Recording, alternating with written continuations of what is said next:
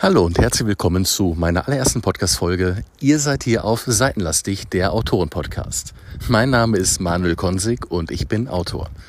Ich nehme euch mit in die Welt der Literatur, über das Schreiben, das Lesen, das Leben. In der heutigen Folge geht es um den Beginn, den Anfang der ersten leeren weißen Seite. Ich verrate euch, was ich schreibe, warum ich schreibe und wie ich zu meinen Ideen komme. Ich freue mich auf euch. Tretet ein. Manuel Konsig, that's me.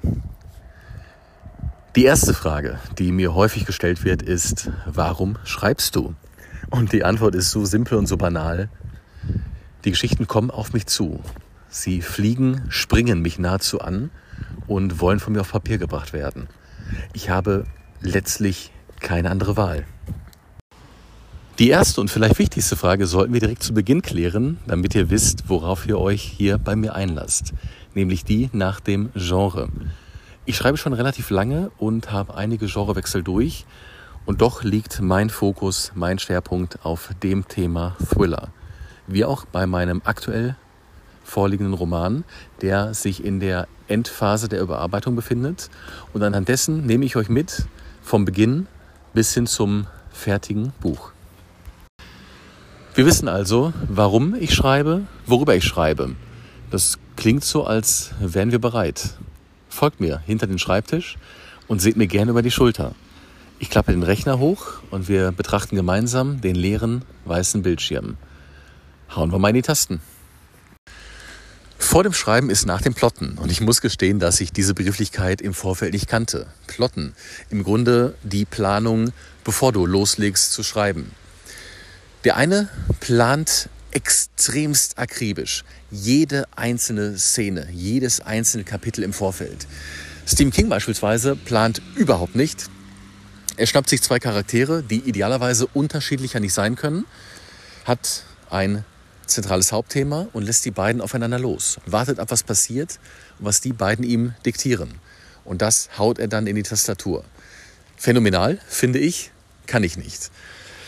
Mir ist die Idee zu meinem Thriller vor einigen Jahren zugeflogen und ohne dass ich es bewusst getan habe, bin ich die Geschichte immer wieder in Gedanken durchgegangen, hatte tolle Kapitel, Szenen, festigte diese, stärkte sie, verwarf ganz, ganz vieles auch wieder. Und an jenem Tag, an jenem Moment, wo ich sehr weit war in der Planung und sehr klar gesehen habe, war der Tag gekommen, an dem ich mich an den Rechner gesetzt habe und einfach losgelegt. Das Schöne ist, wir lernen nie aus und ich nehme immer wieder etwas Neues mit, was ich für mich, und das muss jeder für sich selbst bestimmen, wie weit er geht und wie sein Plan aussieht. Für mich definitiv, das ist die Erfahrung nach diesem Mammutprojekt. Ich werde in Zukunft gezielter, intensiver und schriftlicher plotten. Insbesondere die Charaktere noch weiter ausarbeiten, das erspart. Das habe ich jetzt gemerkt. Gehe ich von aus zumindest im Nachgang. Viel Zeit und Kraft an Überarbeitung. Und das ist ein ganz anderes Kapitel. Da kommen wir später zu. Nicht mehr heute. okay, die für mich persönlich interessanteste Frage. Wie kommt man, wie komme ich zu der Grundidee?